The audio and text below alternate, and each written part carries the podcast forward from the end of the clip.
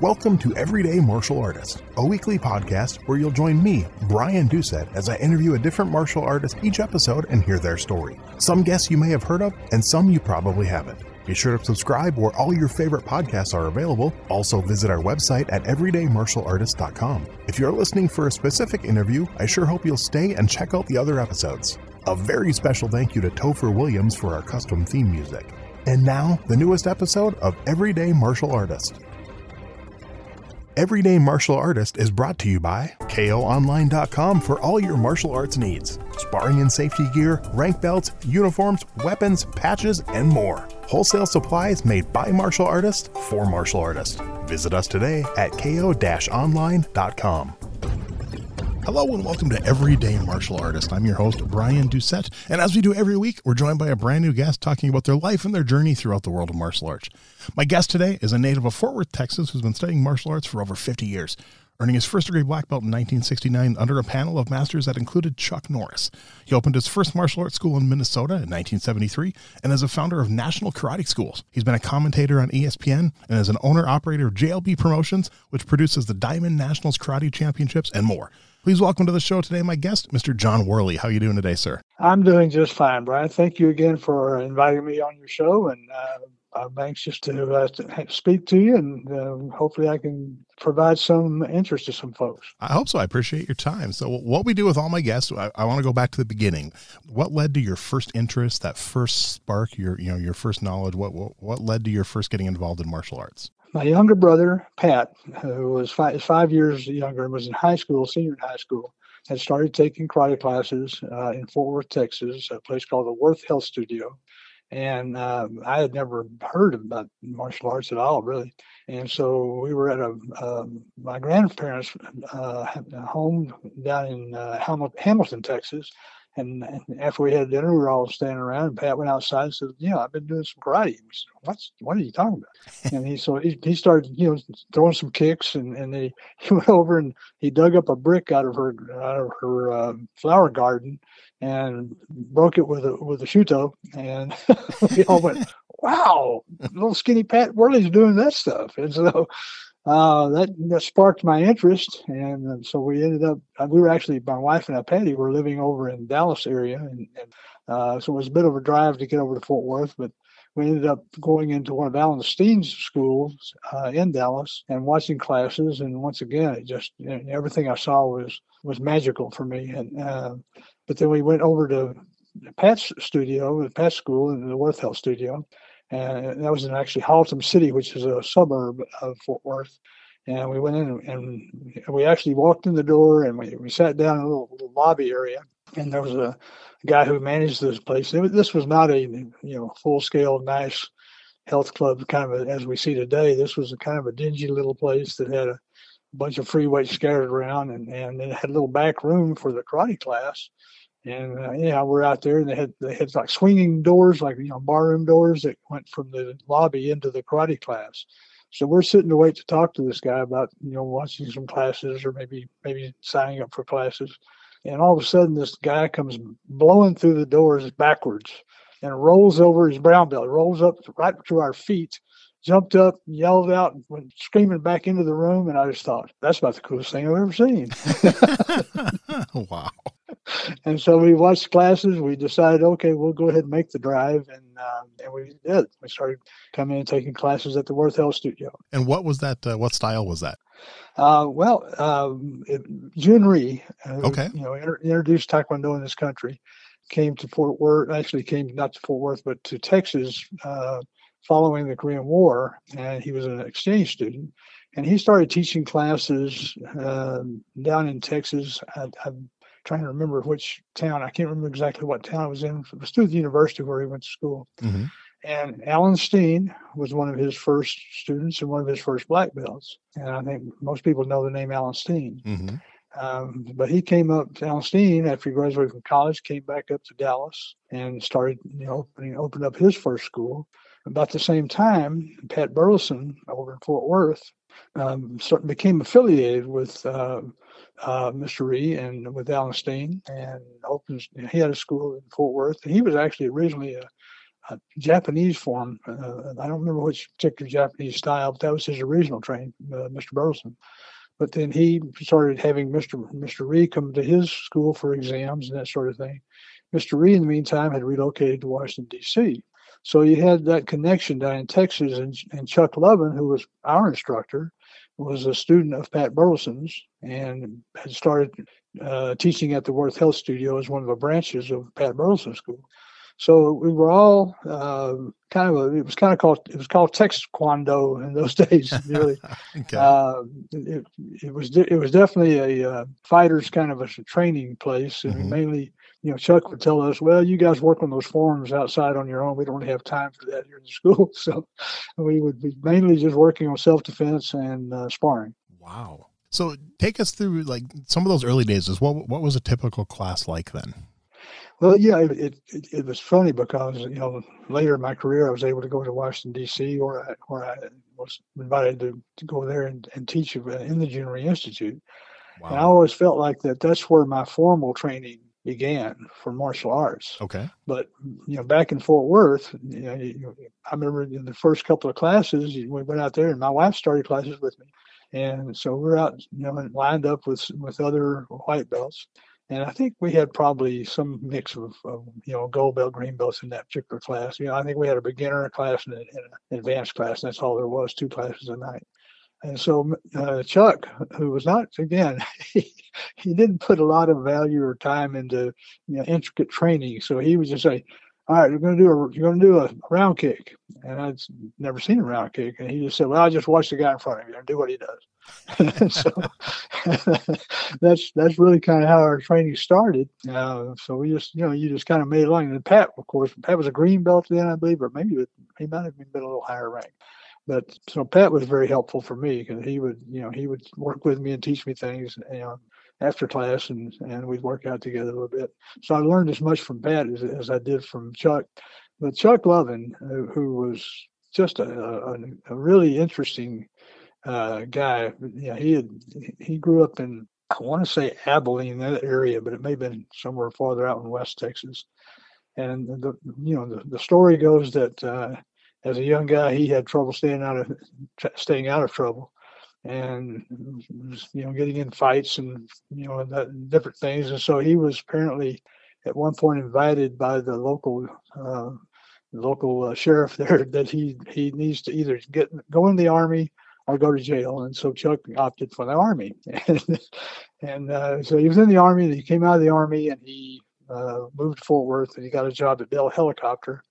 And then he started his training there under Pat Burleson. And ultimately, you know, Pat and I started our training under Chuck. And and so he was again, he he wasn't a guy that spent a lot of time, you know, working on the you know the, the exotic parts of martial arts, but he he loved to fight and he loved to teach fighting and so we all you know had that as our kind of our uh, start and, and but he did have a he made you he had a way of making people love martial arts. And, and so I, I, really give him credit uh, along with pat for, for, kind of breathing that that fire into us for martial arts when we were young guys. Wow. So what uh, now did you at what level what do you remember what belt level you started competing and do you remember your first tournament I do. Okay. Yeah, I was a white belt. Wow. Okay, right yeah. into it. okay. I, yeah, I've been I've been training for about six weeks maybe. And Pat wow. was, was, you know was a green belt, a purple belt, and uh, I don't think we've had purple belt. He must have been a green belt. So we, we there was a tournament. Uh, Jack Hwang, uh, another Korean that did you know come come to this country, uh, had schools in Oklahoma City, and so he had a, a tournament. And Pat had already entered the tournament. And so we decided, hey, we'll go up to Oklahoma City. So, you know, my wife and I and Pat all went up, you know, drove up. I think I had a, my daughter Darby was, uh, was, was along with us. And she was about a two year old at this point. So we went up there and, and anyhow, we, the tournament was supposed to, was advertised, I think to start at nine o'clock or something on Saturday. And we had a little hotel room. So we got there, we were already, you know, in uniform, waiting at the door about 8.30. You know, well, nobody else showed up till about 11. wow. and that's kind of how tournaments were in those days. So very organized. yeah, yeah, really is. Let's see, let's see who shows up, and let's see how many rings we need, and let's see who's here to judge. And you know, anyhow, I, I I fought something. I, I, was I was kind of a chubby guy at that point. I, was probably weighing about 185 pounds or so, and uh, not in great shape. But I remember having to fight some guy who, in in my mind, in my memory, he was about six eight. He probably was closer to six three or four, but he was he was a big guy. And I, and so I lost my first sparring match, uh, you know, kind of uh, without much fanfare. Uh, Pat, as I recall, I think he placed in that tournament. I don't think he won it, but he, I think he placed. Okay. But anyhow, we were just absolutely, again, just captivated. It, it, you know, it was just it was the most exciting thing that I can remember ever doing. And we, we were there all day long wearing our uniforms up in the finals, even. Wow. Uh, so that was my introduction to tournament karate. Okay. So now, did uh, that tournament also, did it only have sparring or did it also have like forms competition? You know, I, I don't remember if they offered forms in those okay. days. Uh, okay. I know at the very, very early days, a lot of them did not, mm-hmm. and we we certainly weren't going to enter form because we didn't hardly know any. Yeah. but uh, so I don't remember if they ordered. I know they didn't have weapons. I know that for certain. Okay. And they didn't have any any of the more you know the, the types of you know musical none and none of that was available in those days. So there may have been some few form divisions available. Uh, and, I, and, I know that they did start to offer form divisions in Texas shortly after that period of time. Okay. And then at what level did you did teaching become something you got involved in and interested in? Well, uh, again, you know, my brother Pat and I, we, we, kind of jumped ahead. I was a brown belt by this point. Mm-hmm. And uh, we went to my wife and I moved up to Denton, Texas, and I went. I re-entered college. I had started college and then had dropped out and then got married. And, you know, had had a couple of kids, and, and we ended up going up to Denton, Texas, and I went back to school. And Pat was going to go to college up there as well. So we rented a house that had out in the back. It had this old shed that was it was just in rough shape, in terrible shape. So Pat and I went out and we, we bought some plywood, and we came back and we and we put in our own little floor, a little plywood floor, hammered it into the floor that was below that and you know varnished it and, and did all that kind of stuff and went out and put together some flyers saying you know karate classes available and uh, so we, we we we advertised on campus and i think we had initially we had probably three or four guys that came in and, and signed up for classes okay uh, in the meantime jim butin who you know was also from fort worth originally but also was going to school in, in north texas uh, was teaching a karate class for Allen Steen uh, uh, somewhere on campus uh, in one of the gymnasiums or something. And in those days, you know, you didn't go out and just open up a school without kind of getting someone's permission. And, and so Pat and I kind of, you know, we kind of bypassed the permission part. and so anyhow, somehow I don't remember how this happened. We got a message, and they said, "Mr. Steen, Mr. Steen would like to talk to you." And so, oh my, you know, we were just, we were both just went white as a sheet. You know, we, we got in the car and drove immediately to Dallas and went to, went to his house, knocked on his door, and he came out and he said, So I hear you boys are teaching some karate up there. And we went, Well, not really. I mean, sort of, maybe, yeah, they're kind of, well, yeah. and I said, but it's only, you know, then we explained to him what we were doing. And so I said, it's really kind of just a little club. We only have three guys with us, you know. And so he he just kind of laughed and he said, "Well, you shouldn't do it that way. You know, you need to you need to talk to somebody before you go off and do something like that." so he said, oh, "Okay, yes, sir, we will." And yeah, we went back and and then you know shortly after that we, we we folded the tents on that particular effort. Decided, well, we're not maybe we're not ready to teach karate just yet. That's awesome.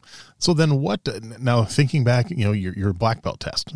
Think about that that day and what the test was like and kind of how it compares to like a black belt test of today. Well, leapfrogging forward, Pat and I were both you know, brown belts and we had had some success by that point. I'd gotten, you know, a little better and, and had had uh, done well in a couple of tournaments, and then at, at Allen Steen's big U.S. Invitational was one of the biggest tournaments in the country at that time we, we were fighting in the we had two different brown belt rings lightweight rings and by this time i kind of got myself in shape and i was fighting in one of the lightweight rings pat was fighting in the other we both won those rings and then we had to fight that night on stage and pat had won the tournament the previous year by beating jeff smith okay. on stage and this year jeff fought in the heavy heavyweight division So he he fought and won his division that, that night, and then Pat and I fought that that same night.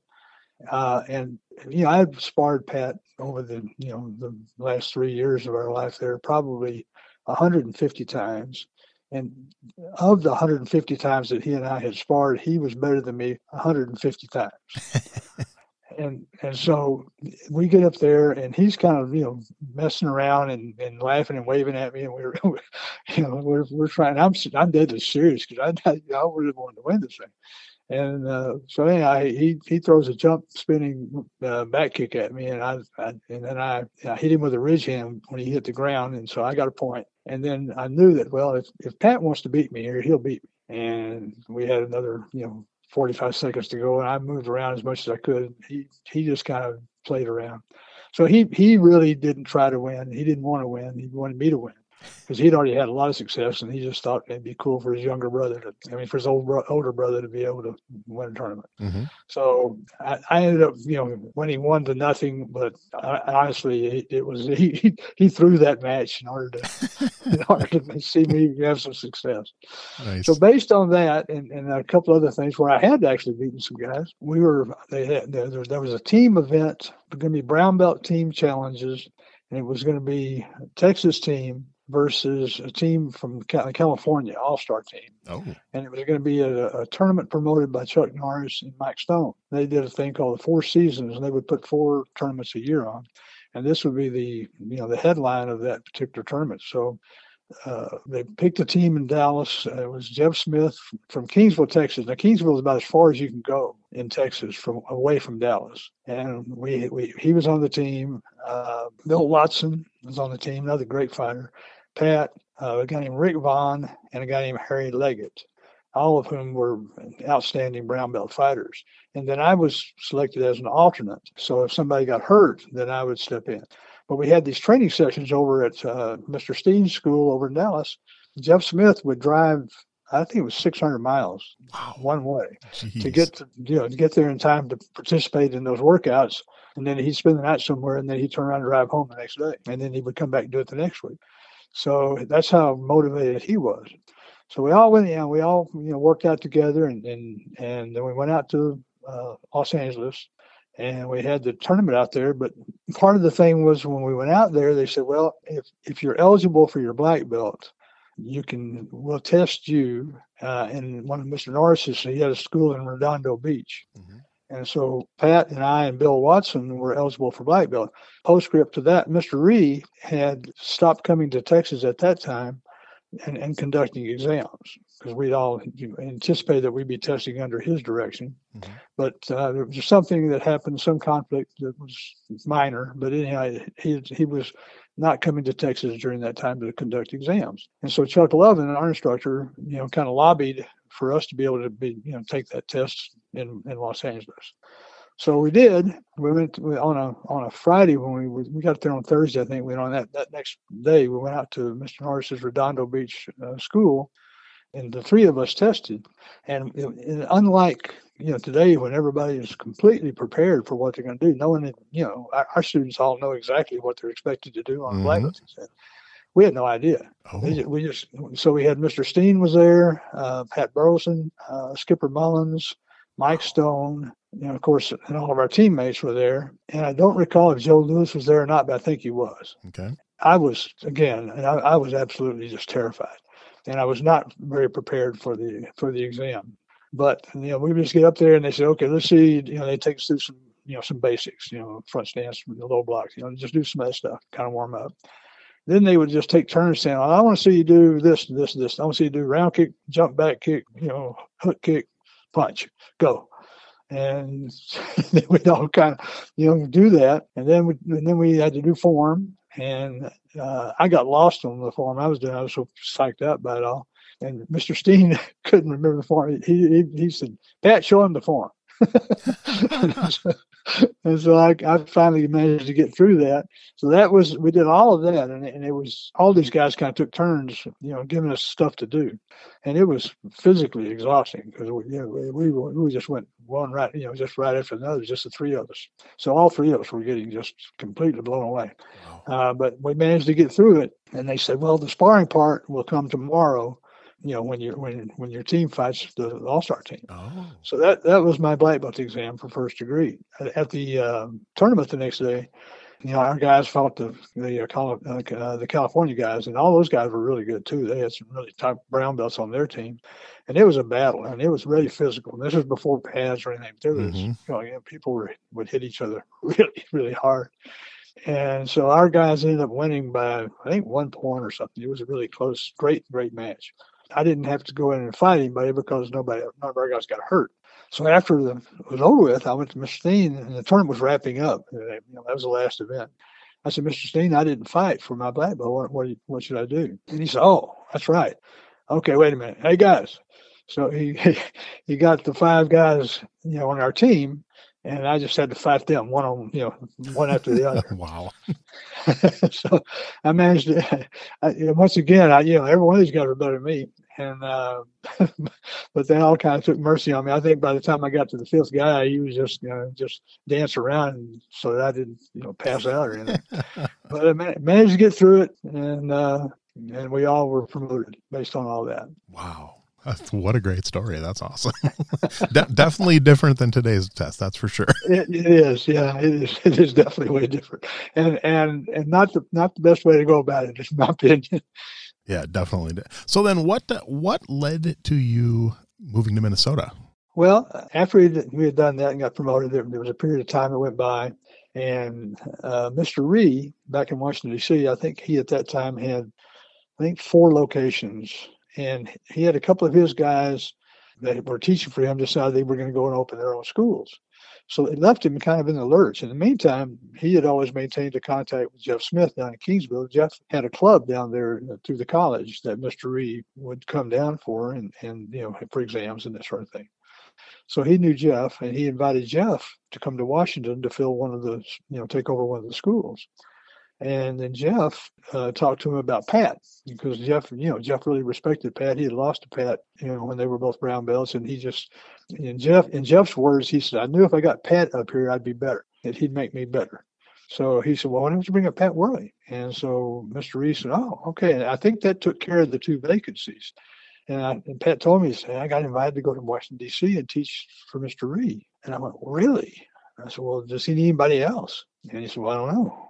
And I said, Well, when you go there, would you ask him if, if, if you know, if I can come? You know? so he, uh, he he went to Washington D.C. and, and at some point, uh, I was I had just floundered from one. I, I, I was really good at, at convincing some employer that I was going to really be the next great thing for them. and then as, by about lunchtime of the following day, I'd be thinking, well, what am I doing here? I hate this. And so I, I was kind of bouncing around from one job to the next to the next. At that time, I was supposed to be selling insurance of some sort. And what I would do is I, I get on my, because we had meetings every morning. I get on my, my suit, I'd go to the meeting. Then I go to the Worth Health Studio, take off the suit, put on a karate uniform, and go work out. and spend the day there working out and you know, hanging out and doing stuff.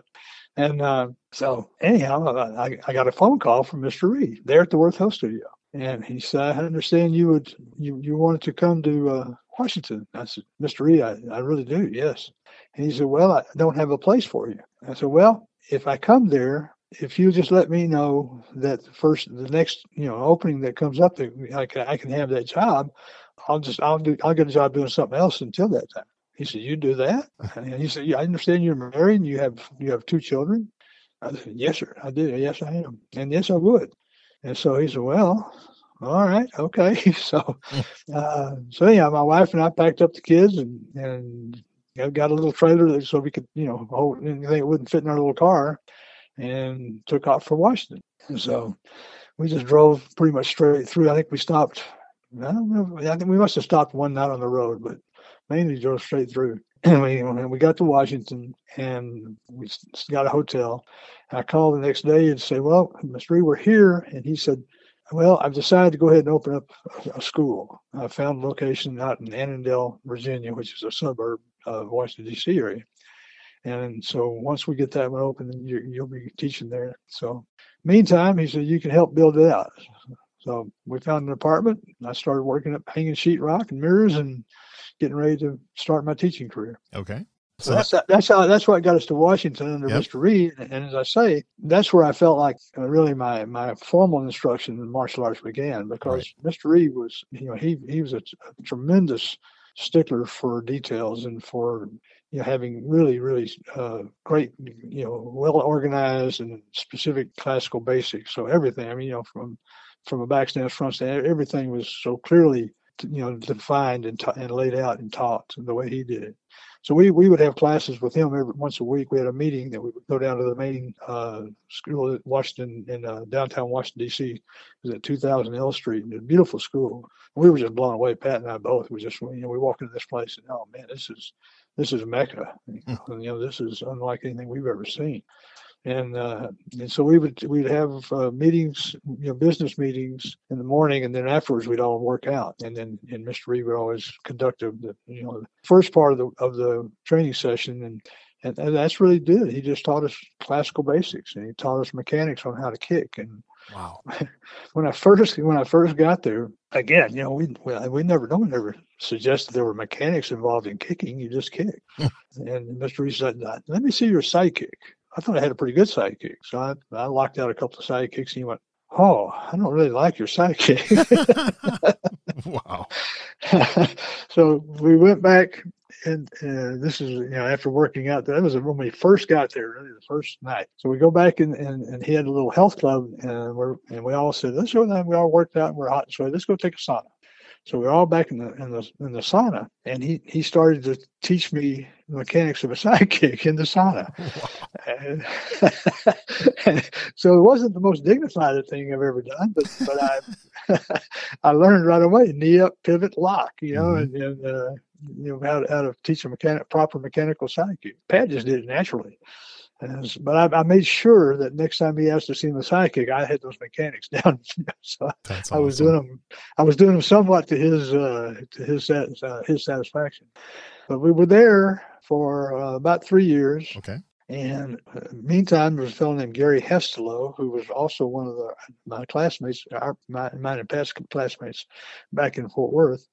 He wanted to come up, and so he, you know, Mr. E had a place for him. He came up, and so we were all there together. So all these Texans, and it was a, it was a wonderful time for us to be in karate because you know we didn't own a school at that time, and we, all we all we were doing was you know was teaching and running our school, and that was just fun. You know that that was that wasn't work, hmm. and then working out. You know trying to train all- you know all the time, working out hard and getting together and you know a couple of nights a week after classes and sparring and and hitting pads and doing all the things that you know that young excited karate guys do. And uh, one- point we were getting this is following one of the meetings downtown in downtown Washington. Uh, after the meeting, we'd always get together and work out. And so we and, and we were, everybody's very competitive, and so we, we would come up with these different uh, competitions. We'd try to figure out what to you know, you know who could do this better, who could do that better. And one of the things we had, Mr. Rhee had this big, you know, heavy leather bag, hanging bag, out, out in the middle of the room. We'd take chairs and put them in front of the bag, and then run and jump over the chairs and kick the bag.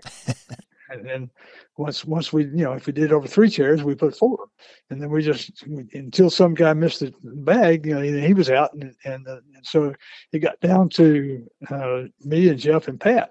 So I, I go out on about five chairs. I could jump pretty well. And you know, you, it's, you know, it's, it's never much fun when you don't, when you when you when you go when you hit the chairs.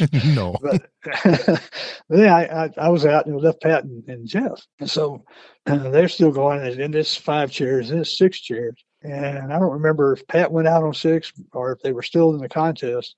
But we had to back up. There was an office just outside the main training room, and it had a hallway that led into the training room down by the office.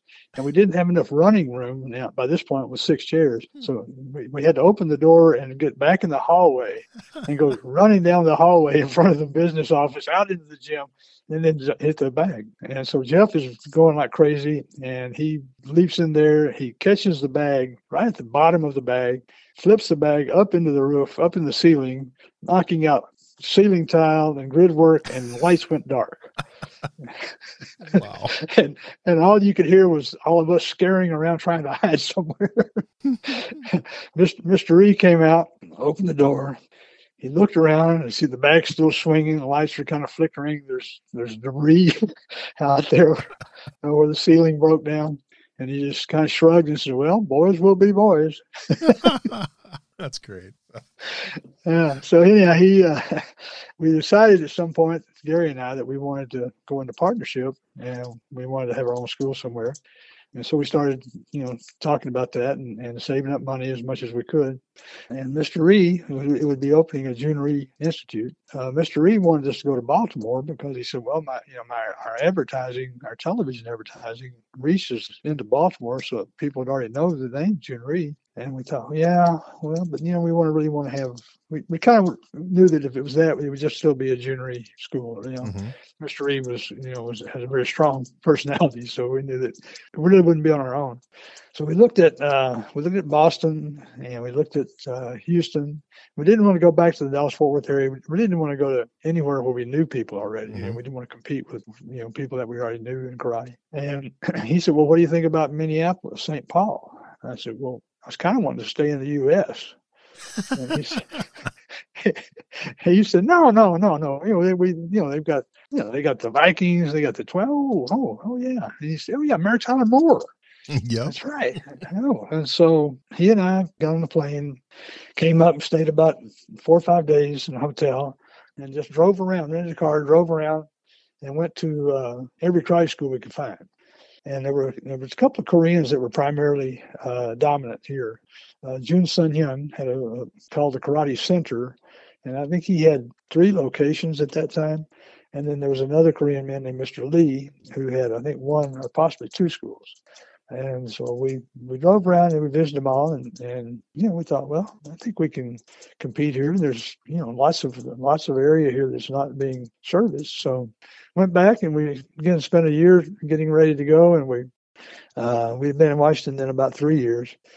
Um, we were trying to rent space, kind of on the phone. We would, you know, we had a, we located a realtor up here that would go out and recommend spaces to us and, and, describe them to us and send you know information on them. And then Gary made one trip up by himself to go look at a couple of spaces, and, and we, they got turned down. And we finally just said, well, you know, we're having no luck doing that. So we just need to go there. So we just threw everything in a truck and drove up and found a place to live and started going and looking for karate schools. Wow. Uh, my, my wife was, you know, very employable, so she she was able to get a job, and his wife was able to get a job, so we had a little bit of income coming in, and uh, but you know we we spent about two months every day driving around, driving around, looking at places, coming back, calling people, and getting turned down because we you know we had very little money, we had. And, and people go, and, and, you know, I know. Oh, oh, okay. I know a place that's perfect. It's about a third floor walk up. You know, it's over in this little. I said, no, no, we want to be in, in you know, retail. We want to be in, you know, where people can see us. You know, where they maybe have you know expendable income. And long story short, we finally had an, old, an, older guy that you know looked at us and said, "I don't know anything about this, but I'll I have a feeling about you boys." and so he let us open a school out in Bloomington. Okay, so that that, that, was your first one. So now, yeah. So this many years later, how many national karate schools are there now? Oh, I think there are. I just I think there are. Hang on a minute. Um, I believe there's 31. Wow. And are they all primarily in Minnesota, or have you spread? No, no. There's uh, Minnesota. I think there's 21 or two okay. in Minnesota. Uh, four down in Chicago area, um, one in Milwaukee, one in Colorado Springs, and wow. one in Fort Myers. Okay, nice. And these these are all fellows that you know are you know people that had worked for me as as instructors and school directors, and then they when they wanted to uh, have their own school, then you know I, my wife and I would try to do what we could do to help them, you know, to locate a proper location, and, and I would help them with leases and things. Mm-hmm. Most of them had no experience with that sort of thing. Okay. And and I'd seen other places where the people had tried to franchise or like you know do something like that, where they would say, "Okay, you, you know, you're, you're my instructor. You've been working for me now for the last three years, and you want to have your own school and okay you got to pay me you know x dollars 20 30 whatever thousand dollars whatever they thought was right mm-hmm.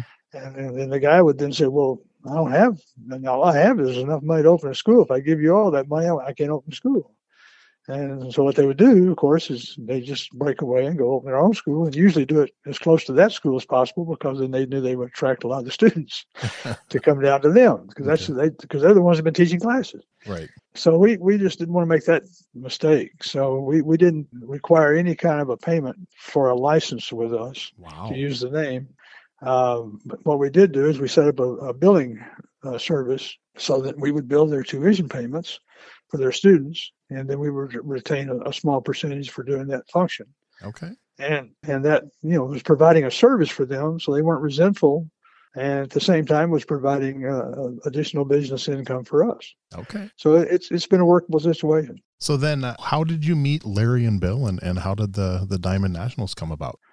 Well, Larry, I, I, knew back from Texas. He's another he's another guy that did the same thing. He was from Texas, okay. uh, and he came from Texas to Washington D.C.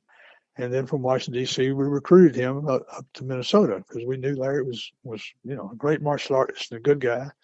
And so at one point there were five of us uh, in Minnesota, all partners. And it was myself and Pat and Gordon Franks, who was Pat's student, and who, you know, of course, went on to become the first super lightweight world full contact karate champion, mm-hmm. Gary Hestelow and Larry Carnahan. And we all had schools. So we built it. At that point, we were out to, you know, we had five schools. And then as, as, things sometimes happen, you know, we started to not get along real well. And, and, you know, Pat and I, especially because I think, you know, sibling sort of stuff, you know. yep. Um, and so after, you know, a, a, while where we really were having difficulty, and we just decided that we best split it up, you know. And by this time, Larry, uh, Gary Hestelow had left Minnesota. He decided he didn't want to be in the school business anymore, so he left Minnesota. And that were then there were four of us, which made you know, breaking uh, ties very difficult. Mm-hmm. And so finally, after a while, we, we, we did come to the agreement of, of, splitting up the schools. And so they, they went with USA Karate. We had National Karate. Okay. And um, and after you know a few years of uh, kind of getting over you know the, the, little tiff, we all got back together. And, and you know you know now it's all those are what there's Lake Erie is running under that bridge, so we get along just fine. You know. Okay. And you know, Pat and I are probably closer than we've ever been. But anyhow, we, we so that's how that's how Larry be, became involved. We had started the Diamond Nationals uh, actually before it was a, before it was the Diamond Nationals. Our, our first karate tournament. This was when you know Gary was still here. Was called the Everything You Ever Wanted to Know About Karate Tournament. okay. And we had a T-shirt with a Superman on there with a cape and, and a black belt and bullet bouncing off his chest. And so we gave a little tournament uh, over at the St. Paul Armory. Uh, I think we had probably maybe maybe as many as 300 competitors on the very first one. But I think at that time we probably had four karate schools ourselves, maybe three.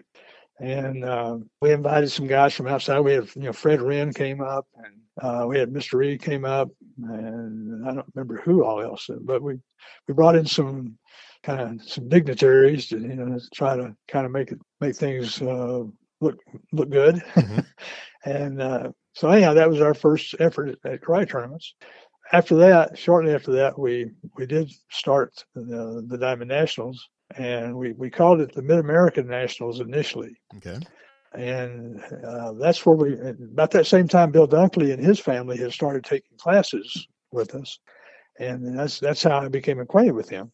And he's he's an attorney. And so he he started to uh, take over our you know handle our legal work for us.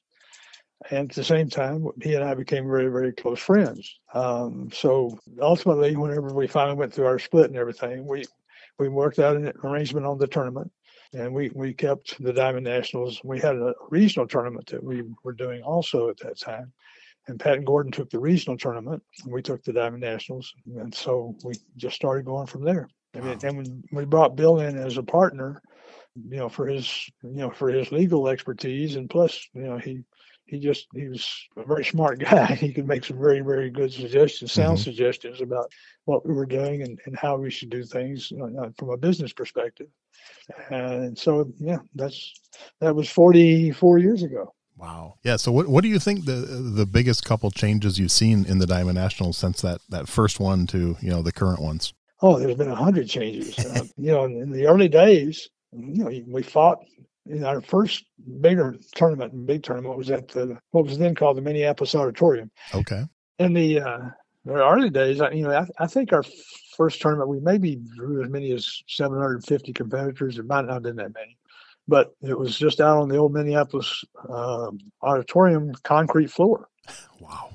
Everybody did that. Mm-hmm. I mean, Mhm. all the tournaments were on on big arena type floors, and everybody just fought on concrete.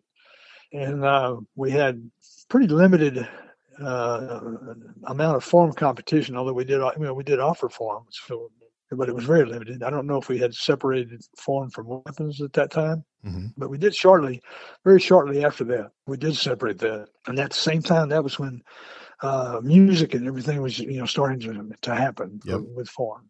And we were one of the first tournaments to have a big, you know, central platform staging. But we, you know, everything we did, we we stole as best we could from the Battle of Atlanta. Okay. You know, we, yeah, we go down there, and you know, Joe Corley was, you know, was leading the the, the country and and how to put on a quality event and you know with and really make it a a presentation a show you know uh, Mhm. as, as opposed to just competition and uh, so yeah we would come back from watching the you know watching the battle or be participating in the battle and then say well gee man they did this what- you know what can we do and so he, you know he led the way and um, we just you know kind of started doing things ourselves you know based on you know learning a lot from watching that. So that's that's really kind of where things evolved.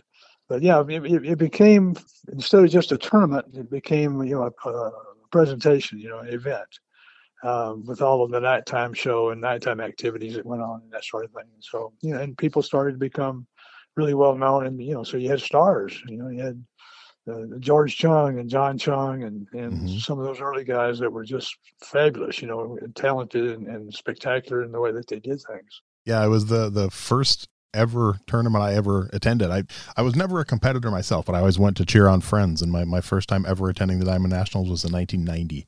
And I think I went. Um, I, I think probably minus one year. I went every year for about eight or nine years in a row.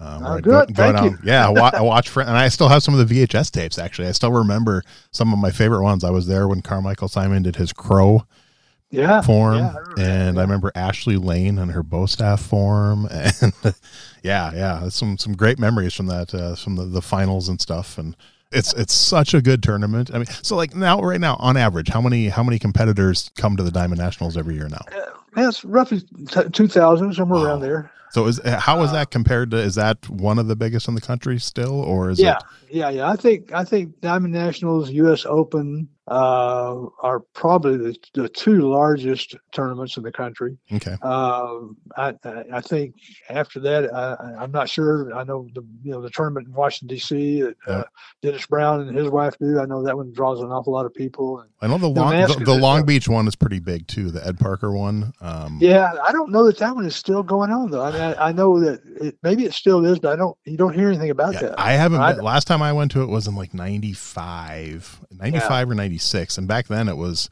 they had well, was over the 3,000 competitors. Yeah, it was huge. Yeah, yeah, it was the biggest for the longest time. Yeah. when uh, Master Parker died, I don't know if that's kind of you know things, things lost momentum, but yeah, you don't you don't really see too much about it.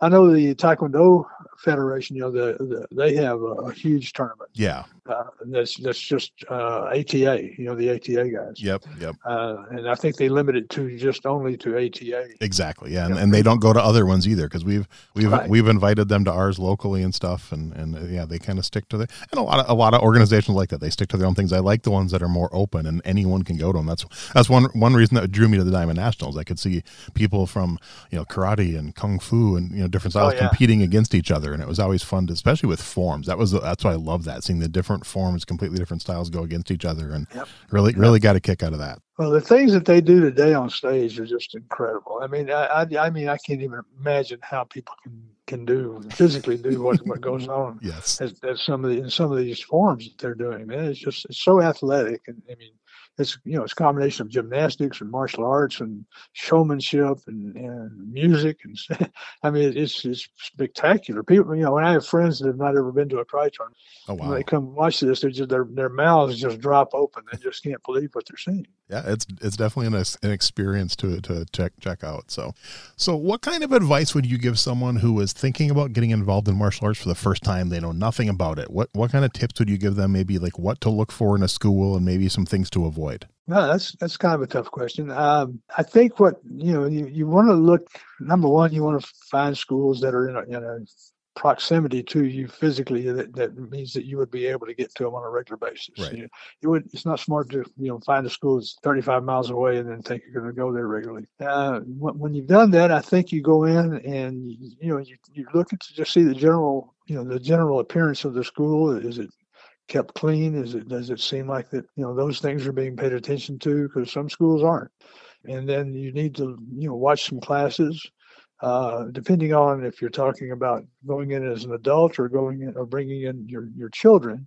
You know, if you're watching children's classes, you know, you, you get a good sense of how uh, an instructor can interact with kids, mm-hmm. and, and, you know you want to you want to make sure and look at safety factors. You know what are they doing in, in sparring? What what kind of policies do they have as relates to to sparring and and uh, you know, protective gear and, and, those kind of things? Because again, those things make a big difference. And you know, schools that that, that are very I think there really are very few schools now that don't require uh, extensive safety protection uh, equipment, and they they all you know certainly should, in my opinion.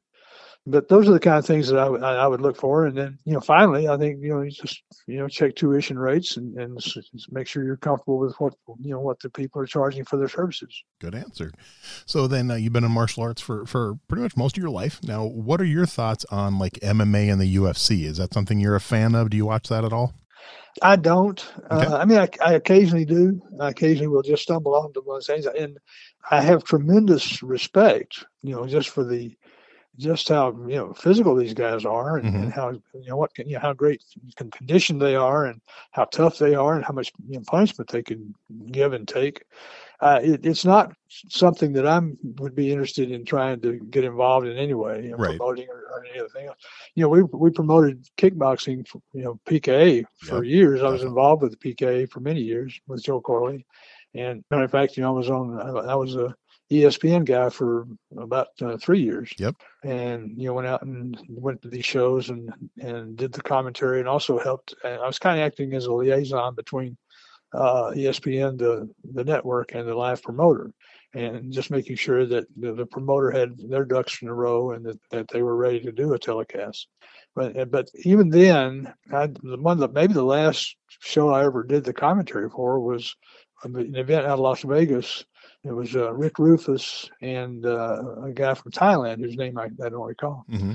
Uh, but they were allowing leg kicks, the Thai rules, and in the first you know round, Rick Rufus was just beating this poor guy to death. I mean, just knocked him down a couple of times, and and the and the, and the guy just barely made it through the first round. And then starting in the second round, this fellow came out and started kicking at Rick Rufus's legs. And Rick Rufus was a great fighter. Mm-hmm. I mean, he was really one of the top fighters of his time. Long story, he just short. He just beat Rick Rufus's legs to death, and they, you know, he finally they couldn't even he couldn't even walk out of the ring. Oh, and I just thought, I don't want to, I don't want to do that. You know, I don't want to promote that. I don't want to be involved in that. And that's when we and just stopped doing full contact in our, you know, amongst our productions that we did, mm-hmm. and uh, and you know, just went directly and went, went, you know, just went exclusively for tournament type of activity. Because I just I, I couldn't you know we'd always gotten a lot of our fighters through our own ranks, the guys that we you know that we trained and brought up through the ranks, and we had some really world class fighters that we trained and produced. And but I just I, I couldn't in good conscience, you know, recommend that they go out and compete with with those types of uh, rules. And now it's of course it's you know the, the, the events that just allow that you know leg kicking and is the only thing that they allow outside of regular kicking and punching. Right. That's mild. That's mild compared to what what you see in the MMA and UFC guys do. Oh yeah. But I res- I respect them, but not something I would want to be involved in. Okay, cool. no, that's fine. It's not for everybody, that's for sure. So, so who are some names that you would put on your personal Mount Rushmore of martial arts? Well, Jhoon Rhee would be, you know, the guy that's at the top of that list. Nice. I, I, I don't, I don't think anyone has ever had more of an impact on the, the growth and development of martial arts than, than Jhoon Rhee. Mm-hmm. You know, when we were there in Washington, again, this is a Pat Worley story. I don't want, to, I don't want to take all his stories away if, you, if you're going to talk to him in right. the future. But he was fighting a guy named Mike Warren. Who, in my mind, Mike Warren is one of the top five all-time karate fighters he was amazing. And and anyhow, Pat had beaten him to win the U.S. Uh, Mr. Reeves tournament there in Washington D.C. Uh, and then and they were fighting, I think, second time or third time they'd fought, and uh, Mike Warren hit him with a spin hook kick that, just shattered his cheek. You know, really was a bad injury. So Mr. Rhee went back and started to say, "I've got, we got to do something about this." You know, so he he started going out and getting foam, you know, sheets of foam rubber and cutting them up into little things, sticking them together, gluing them together, taping them together and he came, he came up with these crude sets of hand and foot pads. And then we would he would come out to our workouts, or when we were working out on Fridays, and he'd say, "Okay, here's what I have. Look at these." And we go, "Oh," and he said, "Put these on and go hit each other." so we we put on these real crude hand and foot pads and, and go out and knock each other around, come back and say, "Mr. E, I think you need thicker pads." and uh, but that's where that's where the protective gear started. Yep. And uh, Pat and, and uh, Jeff Smith were the first two guys to ever wear them in, in actual competition. But um, so he did that. He really is the guy that, that started musical form. Uh, while we were there in Washington, he, he came in one day and, and he said, I've been working on this. He, he, he, he wanted to call it martial ballet. And he, he had choreographed a form to the music of Exodus, the musical score Exodus and we, you know he demonstrated it for us. And i was just tears in my eyes. You know i, I said this is the most beautiful thing i've ever seen. And so he did that um, and he just you know he has you know he has promoted the, the, the values of martial arts his, he did it his whole life as much as anybody i've ever known and lived it. Uh, he he was a, a great example of maybe the best example of what martial arts are supposed to be. So I put him at the very top after that, you know, there's a there's an awful lot of guys that come, you know, come in there pretty close. You know, I mean, you know, Chuck Norris has certainly done a, a tremendous amount to help develop martial arts and promote martial arts. You know, there's there's I mean, again, I, I mentioned Joe Corley's another guy that did a lot to make you know help grow the martial arts and, and through the Bal Atlanta and then through the PKA later on uh, all those guys. Uh, you know, Larry Carnahan goes in there. My brother Pat Worley goes in there. Okay. Um, and Jeff Smith goes in there. He's another one. He's an amazing guy.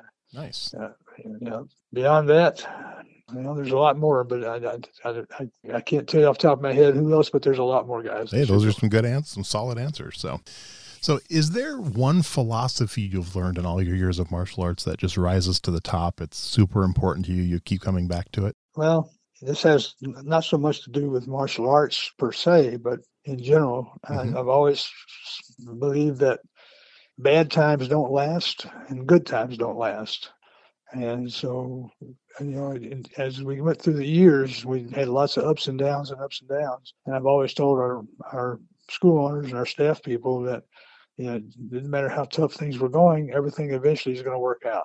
Nice. And, and I believe that. That's a great philosophy. I like that.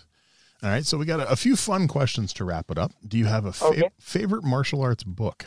I do. Uh, the uh, man, I haven't thought about this in a long time, and I don't have the book any longer because I loaned, I loaned it to someone and never got back. It was called the Karate Dojo, and it was written by a Japanese martial arts stylist from New York, uh, uh, Urban what's his first name? I don't remember his first name. Somebody will tell you. But yeah. you know, th- this was one of the first books that I ever saw. Peter Urban. I've heard of. Yeah, one of Peter, Peter, Peter, Peter Urban. One of my other Peter guests talked about that book too. So yeah, and it, it was just it was, it was again for a young guy who was on fire with karate. It, it was a very inspiring book. Mm-hmm. You know, it just it just it made karate again seem magical, and uh, it was just about his. He was a goju stylist, and it was just about his training through Goju martial arts, and it was just it was one of the earliest books ever written, I think, about, in, at least in English, uh, about martial arts. Okay. So that's that's that that would be my favorite book. Nice. All right. How about a favorite martial arts TV show? Well, like a lot of guys, kung fu probably would be my my favorite. That's a, that's a, that's probably I would say by twenty to thirty percent of my guests pick kung fu. So that's a, that's a was a great show growing up. Now, did you ever? I have to ask everyone. Did you did you ever watch the sequel that came out in the early '90s, the Kung Fu: The Legend Continues? If I did, I don't recall it, so it must have been very good. I think it only lasted one or two seasons. I mean, it, it actually wasn't horrible, but it was you know I mean, back then I watched anything martial arts, so that's probably why I remember it. But right, right, yeah. it's good though. Good. Yeah. Okay. All right. Final question. Favorite martial arts movie? Mm, Enter the Dragon. Solid answer. That's Bruce Lee. I mean, there's been, I mean, a million movies. yes. Yeah, I, I had the opportunity to to meet Bruce Lee on several occasions. Really? Yeah, he he came to Washington D.C. Uh, as a as a result of he, he and Jhoon Rhee met at, at Ed Parker's tournament. They were Mhm. both there. Uh, they were demonstrating, and so Mr. Rhee would do his you know kicking demonstration, and Bruce Lee did, did uh, so demonstration with some other things. But they they they kind of just mutually you know respected each other, and uh, so Bruce Lee at, at that time uh, was doing the uh, oh, what was the name? Uh, Green Hornet Yep. TV series. And so he had developed a certain uh, amount of notoriety there, you know, celebrity.